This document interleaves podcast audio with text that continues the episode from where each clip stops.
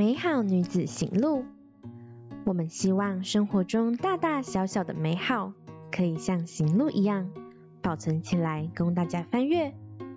只要细细的读这本行路，你一定可以在上面找到自己想要的美好哦。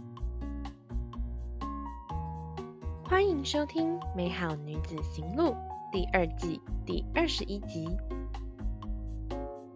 在这个节目里面，我们将会分享各种美妆保养的知识，希望各位听众都能够轻松的认识关于肌肤保养的大小事，让你在挑选产品中能够无往不利哦。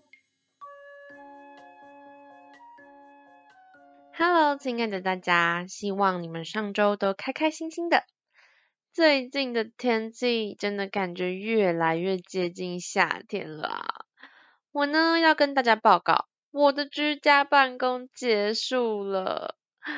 回到办公室，大家都有几分紧张，除了很认真在消毒环境之外，全天候戴着口罩更是不可少的必要措施啦。更糟糕的是，才上两天班，口罩遮住的地方就开始长痘痘啊！天呐，我好想念居家上班哦！要戴口罩已经很烦了，长痘痘更是烦上加烦。唉，到底痘痘是怎么形成的？大家都知道吗？好像有一阵子没有跟大家复习皮肤的构造了，对吧？那么首先，今天我们先来说一说你所不知道的皮肤小知识吧。第一，皮肤是人体最重的器官哦，没错，有些人可能以为肝脏是身体最重的器官，其实皮肤才是哦。皮肤的重量呢，大概占了体重的十六趴，大概是十到十二公斤左右，是人体总重最重的器官，而且其实面积也蛮大的呢。那到底有多大呢？平均一个成人的皮肤面积大概是一点六平方公尺。大概只比半张标准的桌球桌再小一点点而已哦。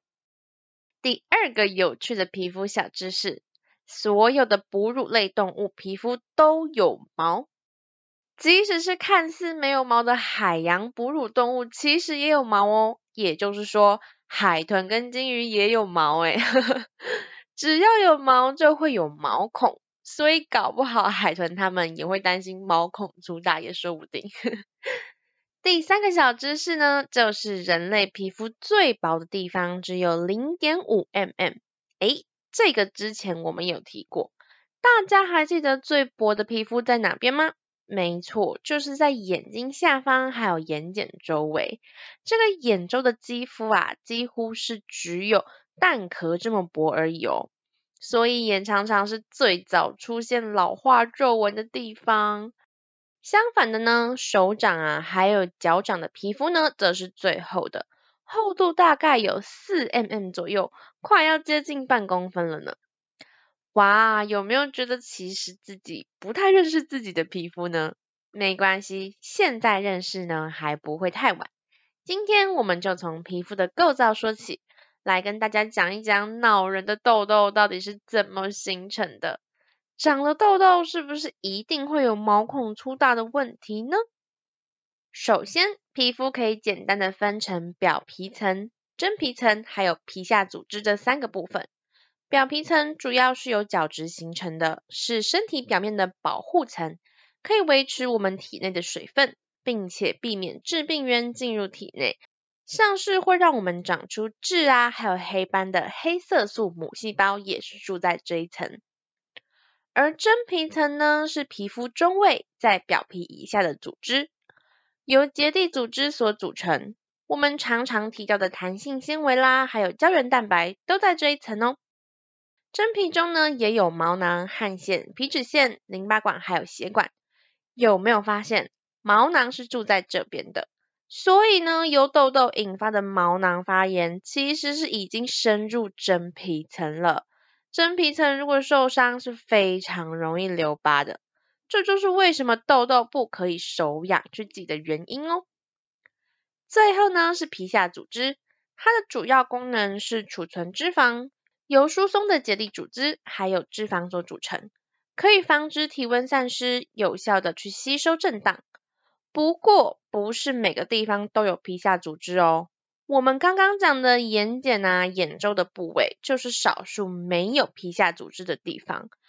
难怪眼霜都要用无名指小小力的轻轻涂抹，因为这个地方可没有脂肪可以帮你吸收震荡，太大力的话就容易扯出细纹呐。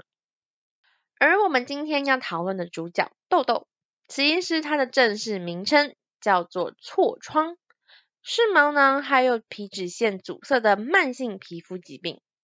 严重的痤疮呢，会有发炎反应，看起来红红的。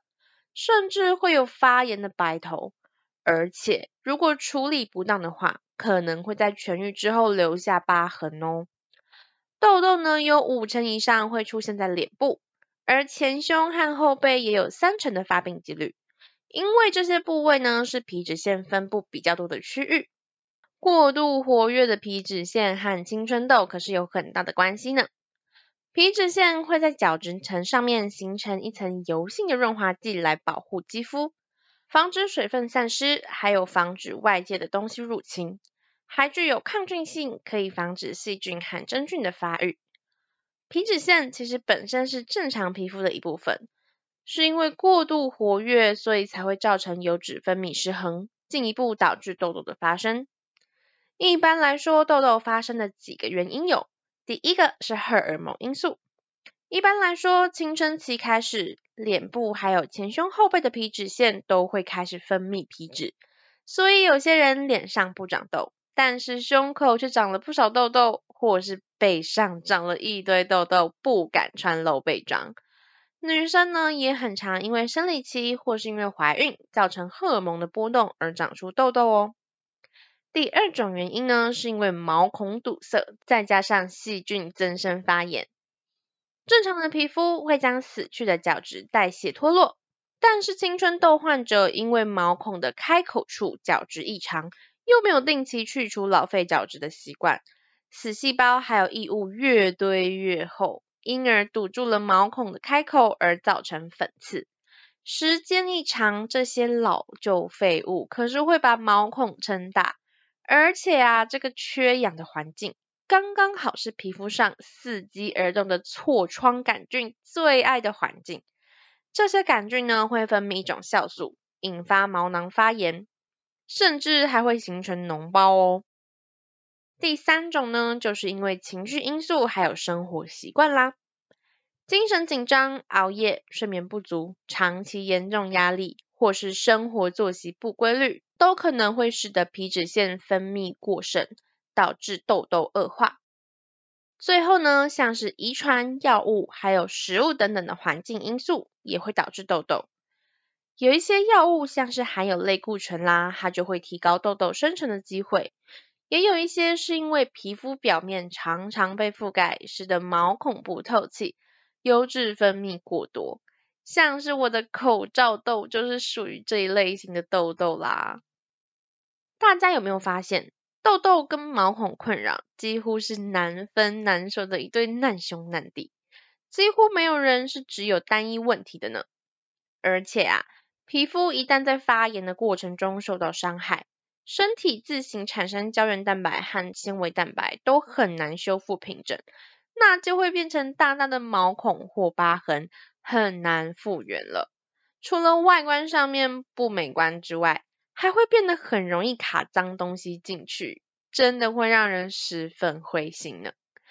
别担心，下一集我们就跟大家来深入聊聊如何预防痘痘。